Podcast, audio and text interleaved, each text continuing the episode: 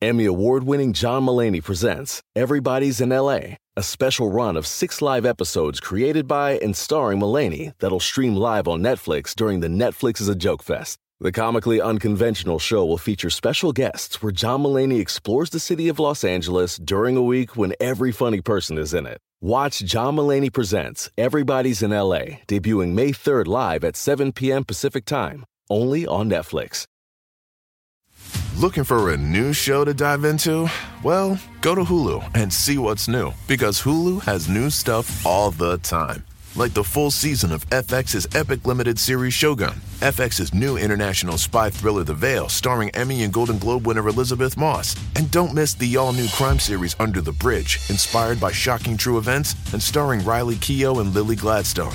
It's all new, and it's streaming now on Hulu.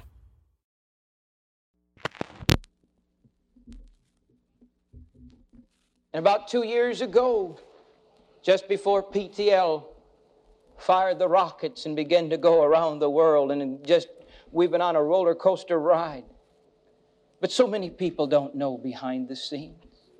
So many people don't know the tears and the heartaches. They see us on the air, they get a glimpse occasionally, but they don't know the broken hearts.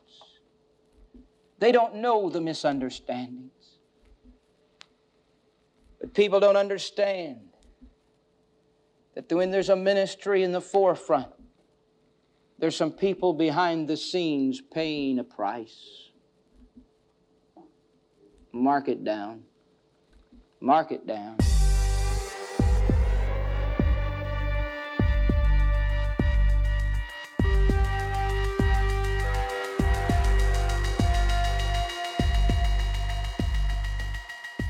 Welcome back to Fraudsters. I'm Cena Gazdavi. Justin Williams is here as always. Justin, do you think he was just admitting to the world that he was a fraud there?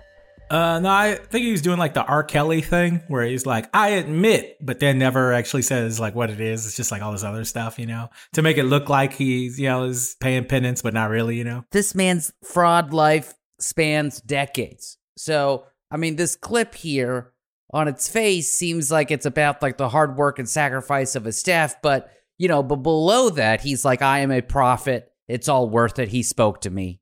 And he also says you should write notes in your Bible. That's why he said, mark it down. Mark it down. All right, so let's just jump right in here.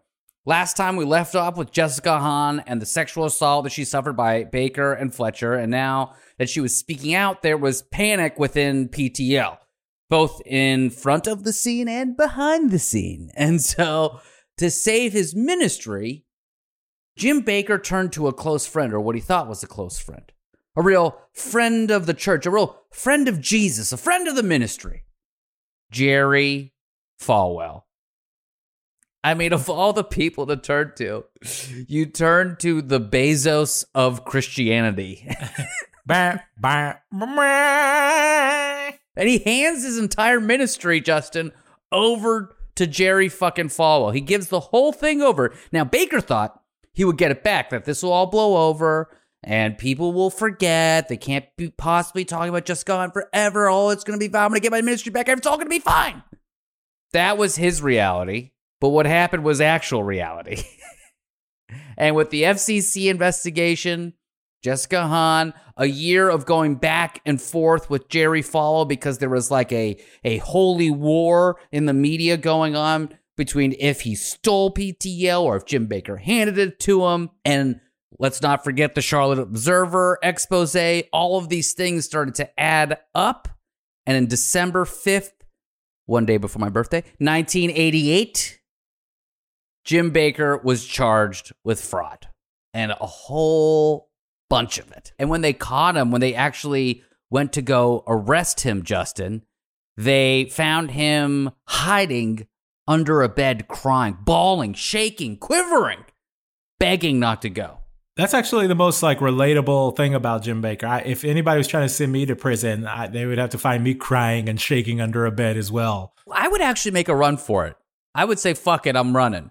Would you run for it? I would try to find some way to get out of the country. I, I would be, uh, my life would become a Tupac song. Yeah.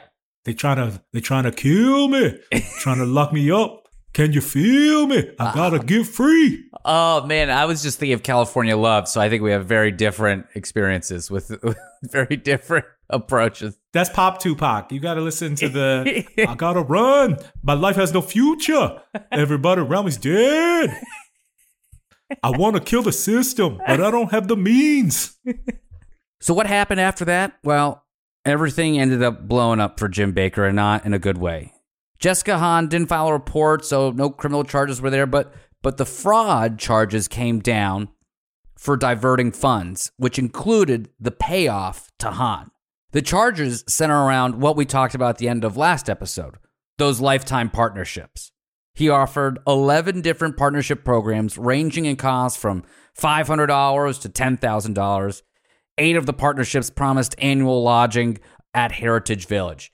And in January 1984, he starts using the mail to ask for those partnerships. That's important.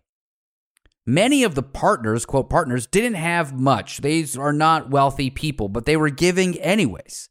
And from 1984 to May of 87, he used the PTL broadcast to ask people to pay for lifetime partnerships. Bakker was able to raise more than $158 million through the sale of about 153,000 partnerships with lodging benefits. He even said that he would limit the sale of those partnerships to ensure that each partner would be able to use the facilities annually. But this dude oversold everything. And so, why did I say that the mail was important? Because he got charged with mail fraud and wire fraud and conspiracy. Remember, we talked about cable and the wire fraud? Wire, that's literally what they're saying. The fraud is happening over a fucking wire. So we say that the that the law is very complex, but it's really just like, um, how did you do it? You do it with the wire, or did you do it with the little with the little letter that you lick lick the envelope? Okay, lick the envelope. That's mail. If you do it with the little wire, that's wire fraud. Fuck, I hate being a lawyer. So Jim Bakker promises to limit the sale at the Grand Hotel Partnership to twenty five thousand slots. Right, so limit it. Do you know how many he sold? 66,683. Overshot it by this much. then, when he even got the money for those partnerships, he didn't spend it on building the facilities. At the end of the day, he only built the Grand Hotel and one bunkhouse. That was it. That's all that was completed from all that money. Here's a quote from Bill Perkins, the former head of accounting for PTL. And by the way, this guy was a real deal true believer. He left a fancy finance job to come work at the ministry. He really believed in the work that was happening. He wanted to be a, missionary. He described working at PTL as this, and he sent this to, to PTL employees as well. Creditors, suppliers, and anyone on staff who need money from the accounting department have been lied to, avoided, ignored, and treated in anything but a Christian manner. He goes on I have witnessed suppliers in person and on the phone begging to be paid to save their business, only to receive a calloused, unsympathetic response. We have even lied to them the shifting and maneuvering within the accounting department has made it impossible for any one person to have knowledge of the true status of our position with any given creditor. One person will tell the creditor that the check has been prepared, letting them assume it is on the way. When the creditor calls again and says that they haven't received the check, they most likely will talk to someone else who would say, Oh, you must have misunderstood. It was typed but awaiting signatures. Doesn't that sound fucking familiar, Dr. Cho? Jim Bakker diverted those funds to pay for operating expenses. But this fool didn't just pay for operating expenses, he paid for his baller ass lifestyle, which included a $570 shower curtain in his bathroom, private jets, a limousine, an air conditioned treehouse for his children, and an air conditioned doghouse. Remember that all the way back from the Cleo and Psychic Readers Network episodes? The air conditioned doghouse was paid for by donations from people to PTL. And not to mention not one, but two Rolls Royces. So he's convicted and he's sentenced to 45 years in prison. 45 fucking years. This is great. This is exactly, by the way, if I heard this story today and the bad guy went away for 45 years, I think that's fair. I think that is reasonable. I think that makes a lot of sense. You defrauded people. But of course, in our criminal justice system, if you've got money, you can appeal. And in 1991, he appeals the conviction. And he and he appeals it on a few reasons. And I, I, I, will try not to get too jargony with the legal stuff here, but I think it's important because this is where people kind of get lost in the details. But it's it's really important that we know how the system works here. A lot of the appeal was centered on the fact that Jim Bakker's attorney said there was just too much publicity on him for there to be an impartial jury. But the problem was the trial took place a full year after he had left PTL and that whole holy war that was happening in the media and the Jessica Hahn story had died down. Here's an interesting part of the appeal, though. One was on the ground that during the trial, he was unable to help his counsel because he was having a nervous breakdown. So he's basically saying there, I was incompetent or not competent enough to stand trial. I was literally losing my mind. But so what does the court do when that happens? They bring in a psychiatrist to do a competency hearing, and they said he was fine, totally competent. All the things were fine. And they said in the case, and this is like if you read the court opinion from the appeal, and this the panel of judges say this, right? They put together an opinion. They said in the case, we conclude, therefore, that Bakker's trial was free of reversible error. That means any errors of fact or fact finding or anything that we found reversible, it was free of that. They go on to say, the same, however, cannot be said of his sentencing. What? What do you mean? So get this, guys. The judge in this case, and he's got the best fucking name in the business. The judge in this case is U.S. District Court Judge Robert Maximum Bob Potter. And so in sentencing, and when you're a federal judge, there are minimum sentencing guidelines. I'm sure some of us have heard about those and how bad they are but they can also go above those minimum sentencing guidelines and go to the maximum, right? And the judge has the power to kind of like do a little bit of a monologue when they're in their sentencing. And, and frankly, if I was a judge, I'd be riffing for a while, you know, it'd be nice. And in his sentencing, here's what he said about Jim Bakker. He had no thought whatever about his victims, and those of us who do have religion are sick of being saps for money grubbing preachers and priests. He goes on, I just feel like there was a massive fraud here and it's going to have to be punished. Fool, why did you fucking say that shit? You cannot say that shit. You cannot, if you are a judge, say that. You could not bring your own religion and say that shit. Yeah, absolutely. Completely creates the space for appeal. He's like, and personally, it's like you can't say personally. exactly. Why so, would supposed you? to be the impartial, you know, arm of the law here? Exactly. So the appeals court comes back with, and this is what's really great, which I actually, as like a you know a lawyer kid, whatever, I think this is kind of the funny part and sad part as well, because you know they hated writing this. This is what the appeals court said. Whether or not the trial judge has a religion is irrelevant for the purposes of sentencing, said the opinion. The imposition of a lengthy prison term here that may have reflected the fact that the court's own sense of religious propriety had somehow been betrayed. People, if this happens to you, and this happened to Jim Bakker, his due process rights were violated. That's it. That's what that is. When we talk about due process, how you get from charged with a crime to going to prison, due process means that's fair the entire way. They went through every single fucking part and at the very end, they violated his due process rights. That's the Constitution. And here's what's great the appeals court ends with saying, We remand this case with genuine reluctance because Bakker's assignments of error at the trial phase only underscore a proceeding which was fairly conducted in the face of trying circumstances. With genuine reluctance.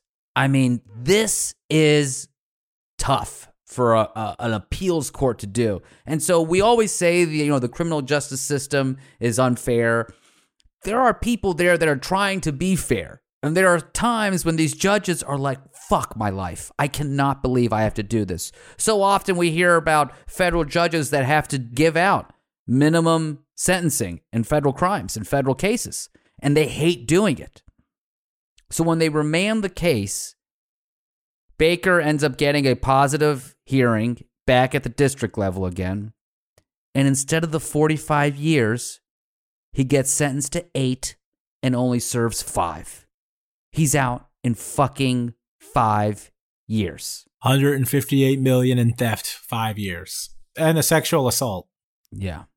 Emmy award winning John Mulaney presents Everybody's in LA, a special run of six live episodes created by and starring Mulaney that'll stream live on Netflix during the Netflix is a Joke Fest. The comically unconventional show will feature special guests where John Mulaney explores the city of Los Angeles during a week when every funny person is in it. Watch John Mulaney Presents Everybody's in LA, debuting May 3rd live at 7 p.m. Pacific Time, only on Netflix.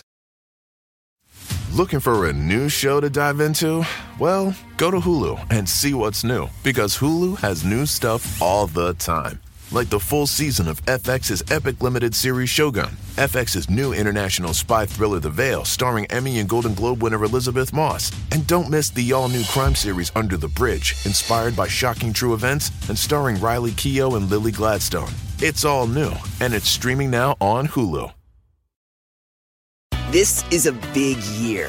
The Ohio Lottery's golden anniversary. 50 years of excitement, of growing jackpots and crossed fingers. 50 years of funding for schools, of changed lives and brightened days. 50 years of fun. And that is worth celebrating.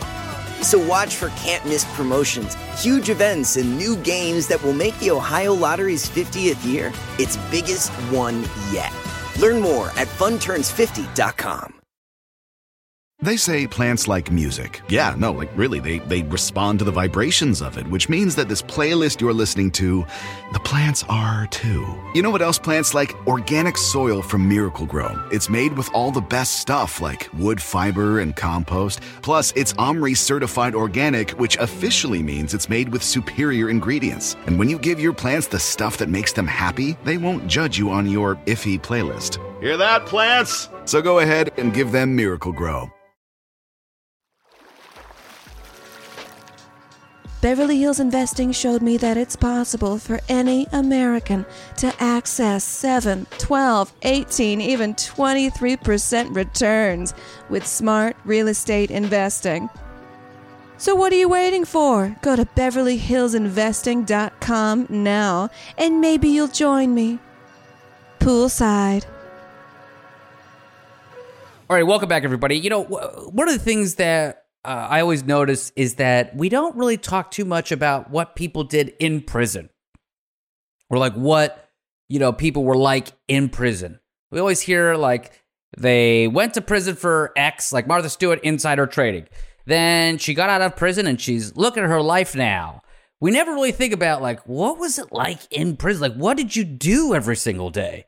And I think there was maybe some stuff about Martha Stewart doing stuff, but you know, OJ went to prison for a little while, not for the murders. What do you think OJ was doing in prison the whole time, Justin? I don't know. He's probably telling a lot of naked gun stories. You know, Yeah, I would imagine. I can imagine that. I think you know. I think I, I think Bill Cosby actually has.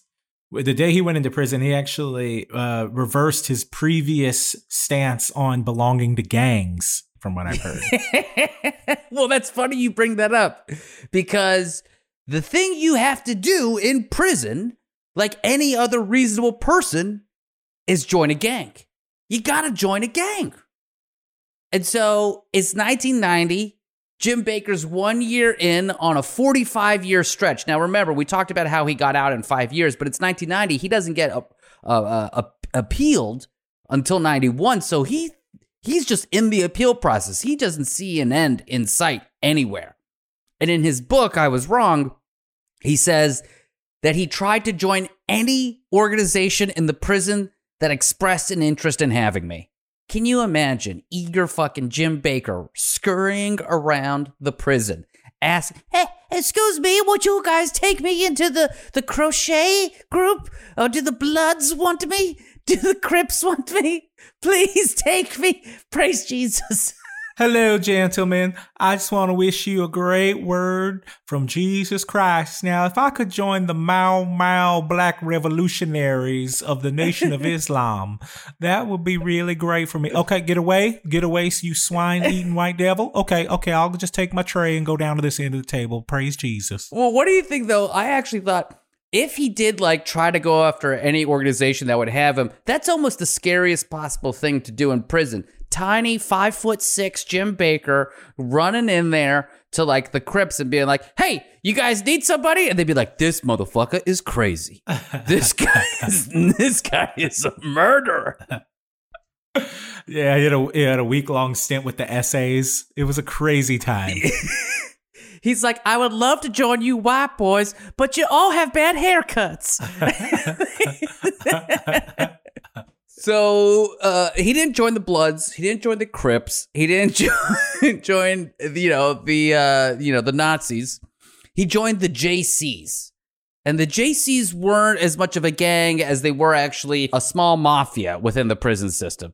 They're the ones who ensure pay per views and movies flow smoothly through the prison. Again, weren't a gang, they were actually a prison liaison organization, and they exist outside of, of prisons. And they have uh, satellite branches in prisons throughout the country. It's actually a, a very old organization that's been around for almost 100 years. And what they do is they raise money for inmates to do certain events. So they have things like, and this is fr- from Bakker's book again. They raised money for the inmate family Christmas dinner, which sounds like a Mad TV sketch. By the way, it's like, it's like gifts for the inmates uh, at children at Christmas. So they got gifts for the for the inmates' children. Uh, uh, Fourth of July parties. You know, nothing like uh, celebrating your independence and freedom with not having independence or freedom. So that worked out well for them. Uh, and and then he also says in the book they uh, made sure to get pay per view events, movies in the television room, and quote other programs. I wonder what other programs really means. What kind of other programs inmates would need? I'm I'm guessing films that films that have 34 sequels. No, my favorite is the inmate family Christmas dinner. The guy's just carving the turkey with a sharpened toothbrush. pay per views, besides the ones that are clearly porn, he's just like, it was my job to make sure that we had WrestleMania 18. Hell in a Cell really brought everyone together under Jesus. so when you look into the who the JCs were and what inmates say about them when they're out of prison, and, and from interviews that I've read the reason people join the JCs is because of the power it gives you in the prison system. And Jim Bakker became the executive secretary of this organization. This guy was like a regular, you know, Rupert Murdoch inside of his prison. He controlled the flow of media. And you're probably wondering, okay, well, how did these guys raise money? So they raised money, Justin, by, by it's too it's so creepy. And I really want to find these photos. If people have these photos, please tell me. They raise money by doing photo shoots for the prisoners and that they would send these photos home to their families. And the prisoners would pay the JCs from their commissary fund. They all had a little bit of money and they worked for pennies on the dollar in whatever job they had in prison. But what they would do is they would spend that money give it to the JCs. They would do like a photo booth. And remember, Jim Bakker used to produce a variety show when he was in high school and he loved to make uh, shows and events. So this feeds right into Jim Bakker's like wheelhouse. Jim Bakker is producing photo shoots. And what they do, they take half the money to pay for the photo shoot, and the other part of the money they would use to fund these events and to get WrestleMania and porn into the into the prison. It's almost as if, if uh, uh, Bernie Madoff being asked to run like the prison pension fund or something like that. The pension fund's never done better. Twenty percent return every single year, guaranteed. This is what's amazing, I think, about this whole photo shoot thing in the JCs is that again, Jim Bakker is taking money from vulnerable people. These guys are making pennies on the dollar, and they're giving whatever little bit they have for the fleeting hope or moment or that that that joy that they would get from giving money, getting their photo taken, and sending it to their family. What do you think, Justin? Am I wrong? Am I way off? Yeah, think about it. You're locked in prison and your wife or girlfriend is out there in the world and you might be in there for a few years. You know how desperate you are to get her a photo of your arm curl progress? Yeah, exactly. Just to let her know you're working on yourself. Like, please, you know, I'm sexy.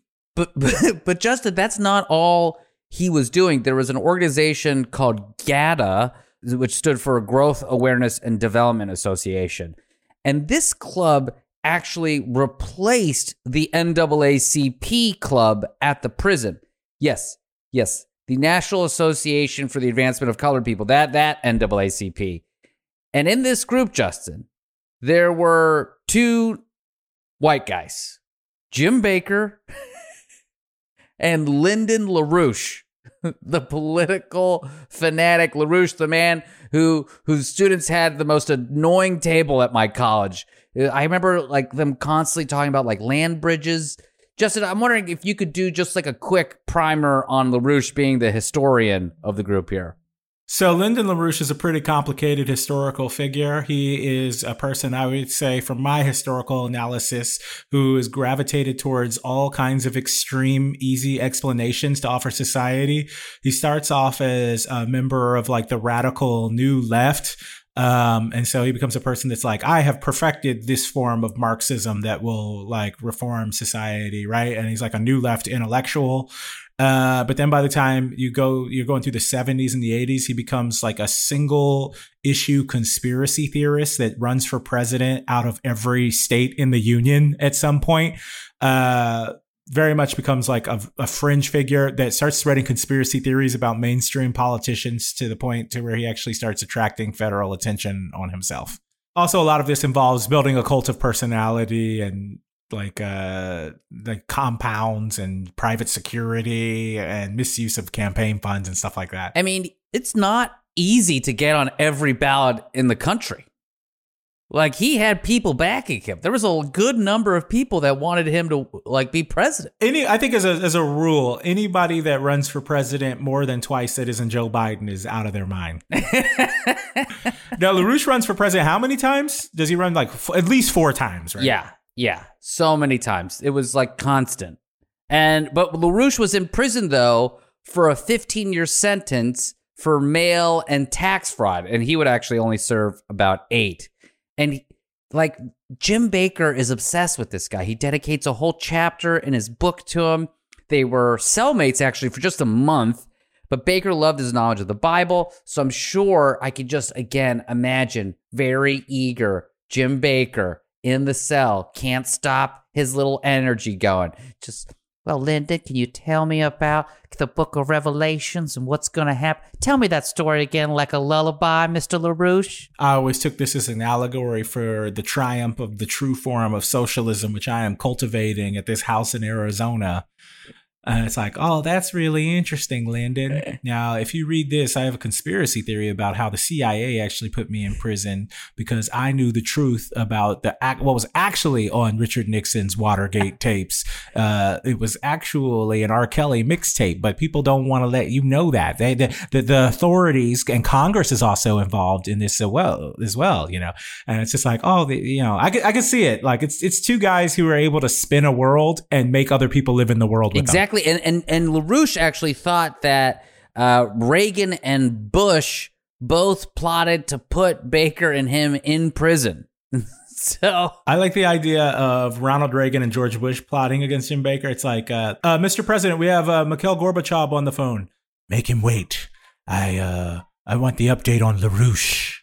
But my favorite quote that I found from the Associated Press was since they were only together for about a month in the same cell, LaRouche was actually relieved when Bakker uh, was was not his cellmate anymore. Uh, he said to the Associated Press that Bakker had a quote big retinue of admirers around the prison that would constantly come around.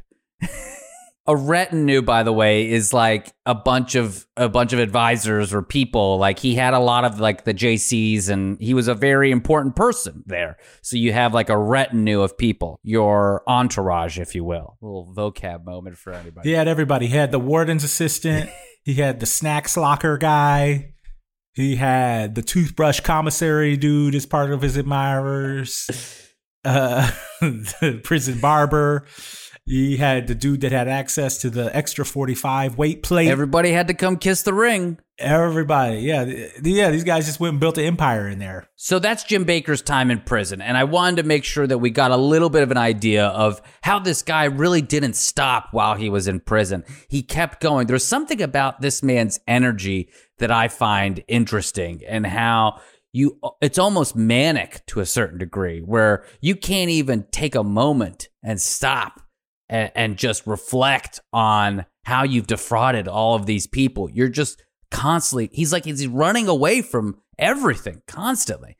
And then he ended up getting out in 94, serving only five years of that. Yeah. It's amazing how much he, he can't stop hustling. And he goes into prison. He immediately finds an, another hustler. They gravitate towards each other. Like they get a hustle going. They get on, on another hustle, right? You know what I mean? They're like, we'll be the white guys that use uh, the sort of the guise of like the civil rights movement in order for us to sort of operate our own political operation here and shape our own narrative too. It makes, but it's really, this is actually giving us like contacts and legitimacy within the prison system. Also protection, right? You probably don't get to, uh, the GATA guys are probably off target, like off. Uh, the GATA guys are probably off uh, limits when it comes to attacking, right? So it's like a way of joining the Nation of Islam, but not really. You know what I mean? And this is, and if you want to see Bikini Beach Babes thirty nine, this guy can't be in solitary. He has to be. He has to be untouched in order for us to get that pay per view. He is a necessary evil. No one fucks with Jim Bakker. Emmy award winning John Mulaney presents Everybody's in LA, a special run of six live episodes created by and starring Mulaney that'll stream live on Netflix during the Netflix is a Joke Fest. The comically unconventional show will feature special guests where John Mulaney explores the city of Los Angeles during a week when every funny person is in it. Watch John Mulaney Presents Everybody's in LA, debuting May 3rd live at 7 p.m. Pacific Time, only on Netflix. Looking for a new show to dive into? Well, go to Hulu and see what's new because Hulu has new stuff all the time. Like the full season of FX's epic limited series Shogun, FX's new international spy thriller The Veil, starring Emmy and Golden Globe winner Elisabeth Moss. And don't miss the all new crime series Under the Bridge, inspired by shocking true events and starring Riley Keough and Lily Gladstone. It's all new, and it's streaming now on Hulu. This is a big year. The Ohio Lottery's golden anniversary. 50 years of excitement, of growing jackpots and crossed fingers. 50 years of funding for schools, of changed lives and brightened days. 50 years of fun. And that is worth celebrating. So watch for can't miss promotions, huge events, and new games that will make the Ohio Lottery's 50th year its biggest one yet. Learn more at funturns50.com. On this episode of Plant Killers, we'll explore one nation's most notorious fruit and vegetable killer, bad dirt. What makes bad dirt so bad? The answer? The ingredients. But fear not, true crime enthusiasts. This story has a happy ending. New Miracle-Gro organic raised bed and garden soil. It's made with quality organic ingredients from upcycled green waste like compost and aged bark. Unlike the other guys who can't say the same. Looks like Bad Dirt's murdering days are over. Thanks to Miracle-Gro. Join us next time on Plant Killers. You know, we talk a lot about Jim Bakker, but we also, and we talked about Jessica Hahn as a victim, and we also want to talk about the victims of PTL, the 150 or 160,000 people that ended up giving money to PTL. Now, there was a class action suit uh, that happened. And now, class action suits, I'm sure you've heard of before, but it's basically when a bunch of people have a similar gripe and then they get put into a class, and then a lawyer uh, takes it upon themselves to go and sue the person who was responsible.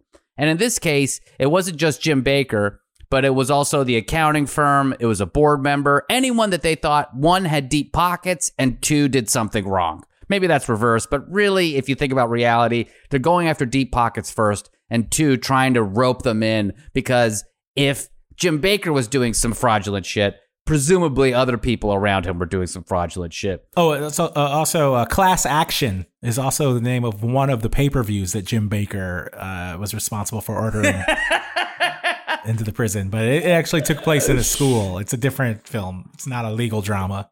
Yeah, yeah. This is very different. uh, so in this case, they have to name people. So in this case, there was Joseph Teague, Helen Teague, Stephen Alan Barker, Rita Strahowski, Swanee Beck, Karen Perez Tucker. But the point of naming the people in the class action suit is to get a diverse group of people, both from backgrounds and from economics and from the stories that they have, but that are all united under the same kind of general story of fraud. And the fraud here obviously was PTL overselling all of those lifetime partnerships. And man, I researched this class action case and it is boring as shit. I, you know, and this is what's frustrating is that there's tons of news articles about, you know, what Jim Bakker did here, what Jim Bakker did there. But like, I don't know anything about Joseph Teague or Swanee Beck or Karen Perez Tucker. I don't know anything about these folks. And like, yes, we tried to hunt them down. We tried to reach out. No, we didn't get anywhere because we are on a grind here, folks, and we're trying to deliver the content to you as beautifully and as succinctly as possible of over the course of three hours, which is so fucking long. The point here is that the stories that we remember are not about the victims. Maybe one day we'll do like a catch up and try to figure out what the stories of these specific people were, but we do know that they were named in this class action case. And I'll go into it a little bit. We won't cover it too much here, but the accounting firm was Deloitte, Haskins and Sells, DH&S. And they were the ones who apparently were supposed to say, "Hey Jim Bob, you said you would cap the memberships, but you didn't and we're oversold." They never said that. And during this time when he was selling all of these memberships to everyone around the world basically, the board and a board member was also named in this class action suit, was approving half million dollar bonuses to Tammy Faye and Jim Bakker.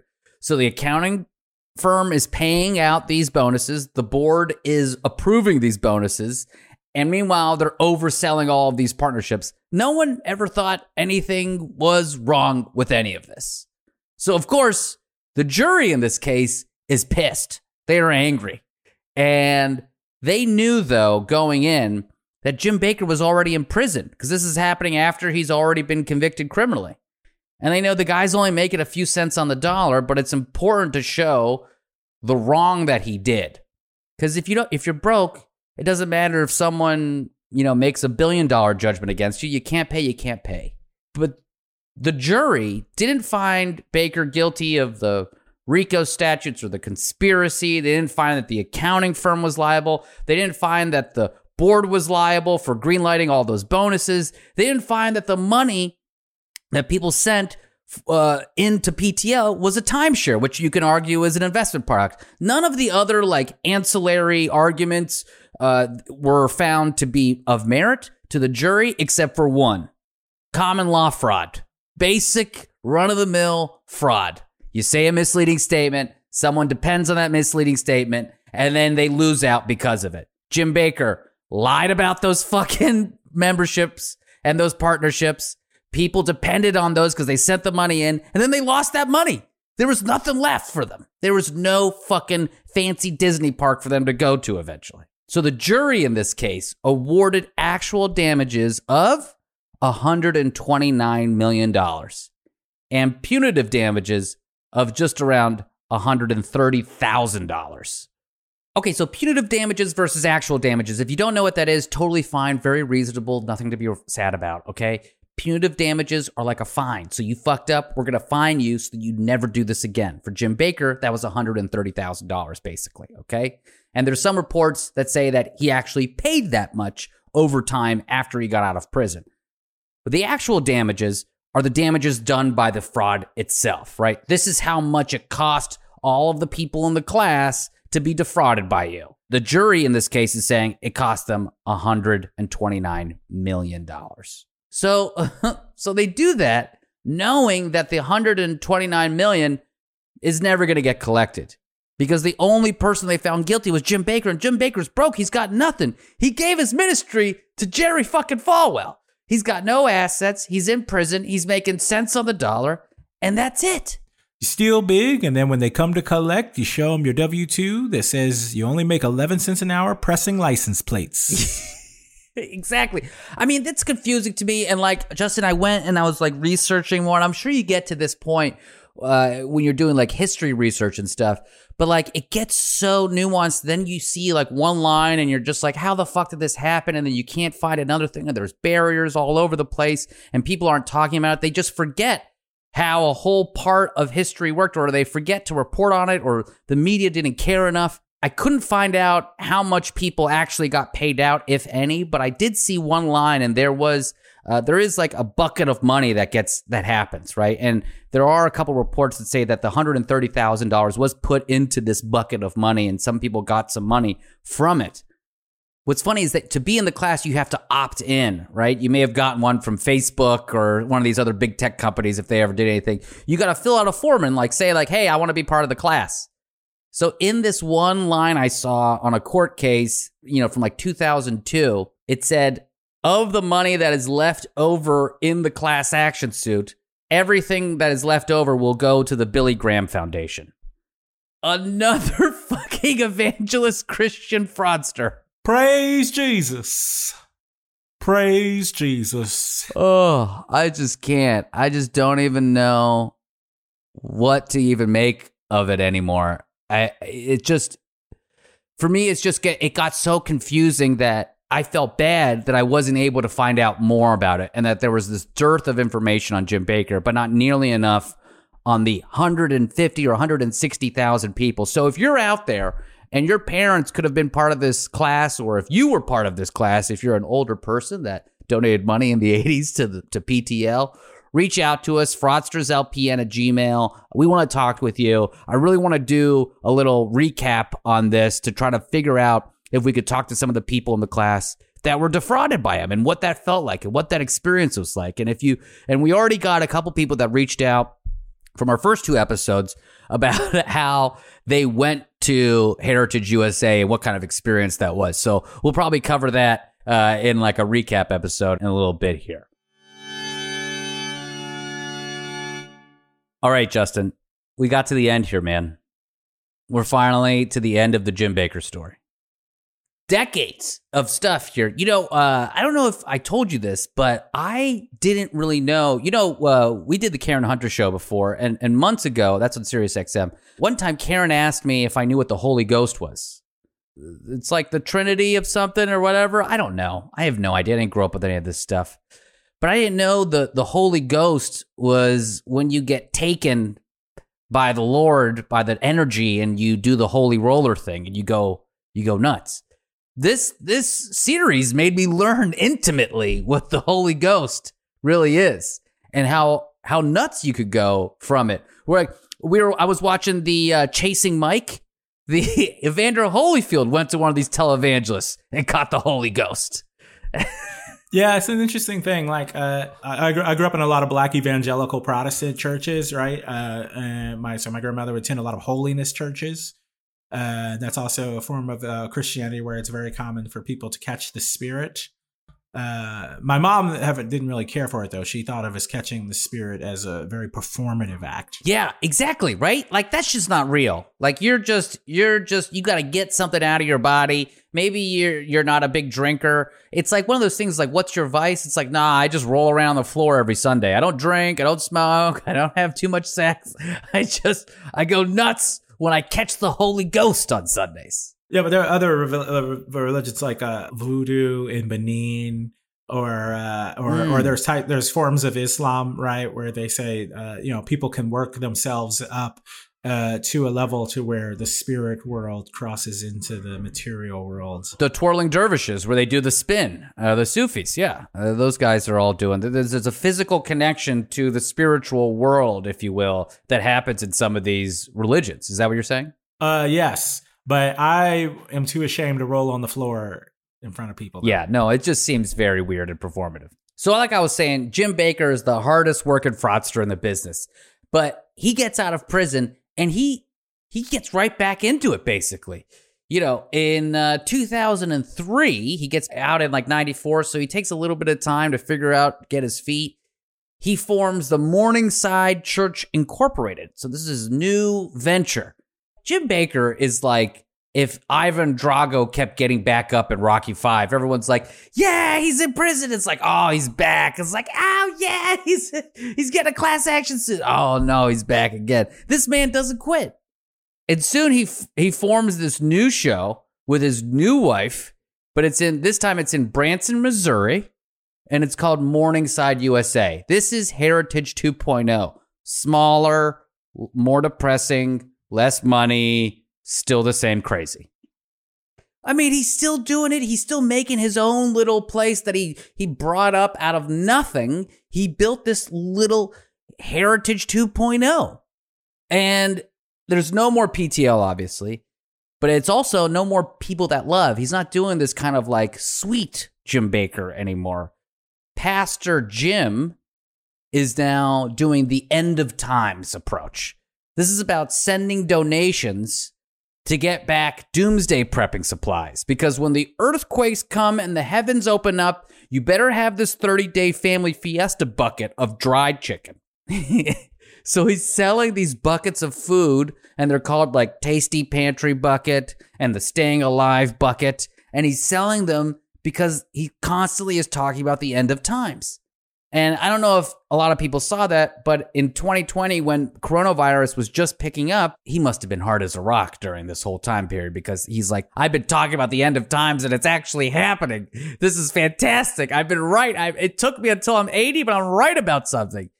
He had this woman on to talk about selling the cure for coronavirus. This influenza that is now circling the globe you're saying that silver solution would be effective. Well, let's say it hasn't been tested on this strain of the coronavirus, but it's been tested on other strains Yeah. of the coronavirus and has been uh, able to eliminate it within 12 hours. Yeah, Totally Yeah. eliminate it, kills it, and deactivates it. yeah. And then it boosts your immune system. So then you can support the recovery because when you kill the virus, then the immune system comes into action to clear it out. So you want a vibrant immune system as well as an ability to deactivate these viruses. That's so good. that was that was his new wife, Lynn. That's so good. Oh, I I drink it. I sprinkle it on my eggs in the morning. Oh, I like it. Just I just I. It's just like that is if somebody asked me to give a medical presentation, that's like what it would sound like. So what you need to do with this is to deactivate. See, the virus has activator in it, but if you deactivate the virus, that means it is no longer activated. Yes. And also, do you need to boost the immune system up Oh. because you have an immune system, but once you boost it, like base boost, Oh. In the headphones. Yeah, and then then, then that begins the decertification process of the virus. I would say. Oh, it sounds like it's got a lot of vitamin C and a lot of iron and potassium in it. Mm. Yes, and all of these ingredients are natural, organic, fair trade, GMO, Whole Foods, bicycle. Exactly. I just love. I mean, he just is amazing. And thank the Lord, Tish James, Attorney General of New York, sent a cease and desist order to Jim Bakker. Not to mention the Trump administration, not Trump himself, but the Trump administration, his FDA sent letters along with the FTC telling him that he had to stop. and the Washington Post did a good write up on this. They said the advertisements during the show, from the clip that, that we just played, they had advertisements plastered across the screen. Those seeking a cure for coronavirus or other illnesses could get four tubes of silver solution gel for $80 at jimbakkershow.com Or for $125, they could buy a variety pack of two bottles of silver solution liquid, two tubes of gel, and three lozenges. Um, Trump administration, FDA actually sent a cease and desist letter because they're like, hey, we're trying to hawk all this hydroxychloroquine over here. You can't be hawking your fake cure, you know? Exactly. You, yo, this is my fraud territory. Don't you fucking step on my shit. Like this is what's I I just can't. It's like you don't. I own the fraud. You don't own. Don't fuck with my fraud. Hey, you don't fuck with my fraud. hey, you don't fuck with my fraud. So I, I looked up what silver solution actually was, and it's colloidal silver, which is basically just a solution with actual silver flakes in it. And and people say it does shit. I mean, it really does nothing. Okay, guys, it does does fucking nothing. If it did, folks, by the way, remember, if it did do something, we'd all be fucking using it. Okay? Everyone would be on the silver solution. If silver actually had this type of quality, gold would not be the most precious metal in the fucking world right now, okay? Although silver's a good thing to invest in right now because gold, gold's overpriced. That's just uh, your quick finance tip for the day. I tell you who doesn't like silver solution. Werewolves. Yes, werewolves have been running. They've been trying to buy all the silver to short the market, I hear, to try to just just gut the market of silver because it's bad bad news for them. They don't want it. But but thankfully, the government, I can't believe I'm saying this, the government actually acted pretty quickly in this case when it came to Jim Bakker going on his television show and saying that he had the cure for coronavirus. The credit card companies also acted really quickly because the credit card companies knew that if they have their lines or their wires, remember we talked about wire fraud, wires, if their lines where transactions get processed through are involved in a fraud, like let's say creating a transaction that puts a buyer and a seller of a fake cure for coronavirus together, they could be liable in case someone decides to take this silver solution and has coronavirus and then dies. So think about th- now Jim Bakker can't accept credit card payments. Now he's got to ask people for money to send checks in. And I tried to call the Jim Bakker show and ask about this, but I posed as my wife and and I gave them her name and I said I said, "Yeah, I just want to know like how I could donate because I heard you guys can't take credit card payments anymore." And the guy immediately was like, "Is this a crank caller?" I was like, "Oh, no, me? No." and I guess when you drop your name as Cosmo, they immediately think that you're a prank caller. So, I mean, if you want to call a Jim Bakker show and try to find out from me, that'd be really great because uh, right now he's just begging people to send in checks and he's still talking about the end of the world. Justin, I just want to get, before we go, a quick reflection about all of this, these three episodes. This is, we only thought we were going to do two, but then there was so much stuff, we ended up doing three. How do you feel at the end of all this? I feel that we've recapped a hustler that just can't stop hustling. Like every day he'll hustle until we stop him. Like, and we haven't stopped him, so he's just going to keep hustling. People have tried to stop him. People have tried to speak out. We heard Jessica Hahn last episode saying, you know, he is still on TV. And it's amazing to me that we live in a country where there's just, if you have your little niche audience that believes you, you could do whatever you want. And I guess that's freedom. That's what um, it means in America to be free. And I always say this like freedom of speech and freedom means you are free to be manipulated. And it's like, this is what we're just far too okay with. And maybe we're prey to some sort of fraud that we get manipulated into at some point. But like, this to me is just wrong on every single fundamental level. And it, it's not Christianity, right? This is not Christianity. This is some weird part of Christianity that they are trying to, to, to pawn off, or, or it's really just capitalism.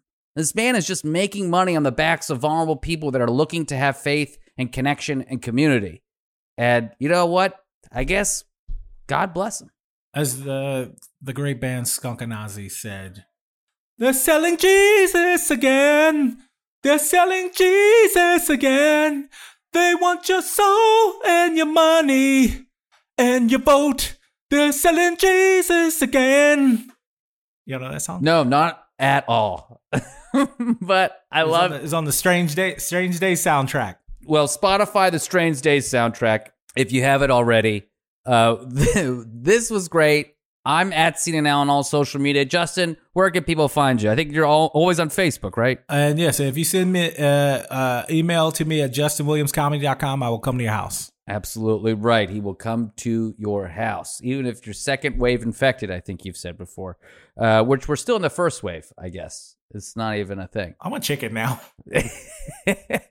Guys, thank you so much. Fraudsterslp at gmail.com. Thanks for all the stories. Thanks for all the stuff. We're going to keep going. Uh, we got a great show for you next week as well. We're going to be pivoting a little bit to um, not someone that pillages from the vulnerable, but from takes from wealthy people, which will be a very nice change of pace from the episodes that we've been doing. This was a production of the Last Podcast Network and Zero Cool Media. Special thanks to Hazel Bryan.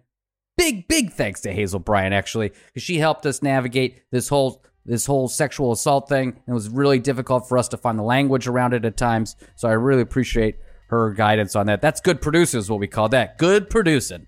Uh, special thanks to Marie Anderson for her edits, as always, and Emily Fusco on research. All right, everybody, we'll see you next time.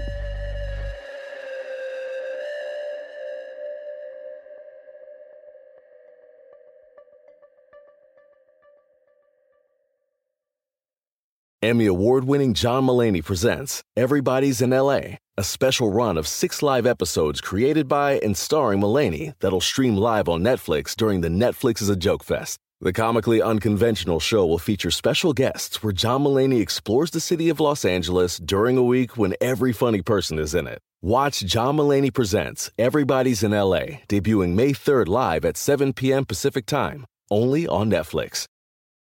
On this episode of Plant Killers, we'll explore one nation's most notorious fruit and vegetable killer, bad dirt. What makes bad dirt so bad? The answer? The ingredients. But fear not, true crime enthusiasts. This story has a happy ending. New Miracle-Gro organic raised bed and garden soil. It's made with quality organic ingredients from upcycled green waste like compost and aged bark. Unlike the other guys who can't say the same. Looks like bad dirt's murdering days are over, thanks to Miracle-Gro. Join us next time on Plant Killers.